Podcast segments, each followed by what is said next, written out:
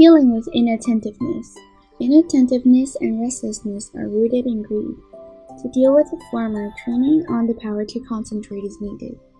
It helps to have a regular lifestyle where both the body and the mind can settle down in peace. To remove a big mountain, we start with space full of dirt.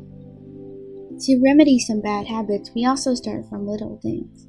Without determined effort, it is impossible to wake up one day and find all our bad habits gone. If we start with tiny bits of things and work on them from right now, it is not so difficult to change our bad habits.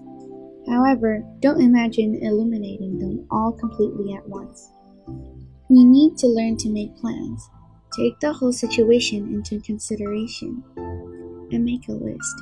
Give priority to the most important, the most urgent, and the most fundamental things. Deal with it once at a time. Attentiveness needs to be trained and drilled. We may start the training from small things in our everyday life. For example, watch each of your moves when eating a meal.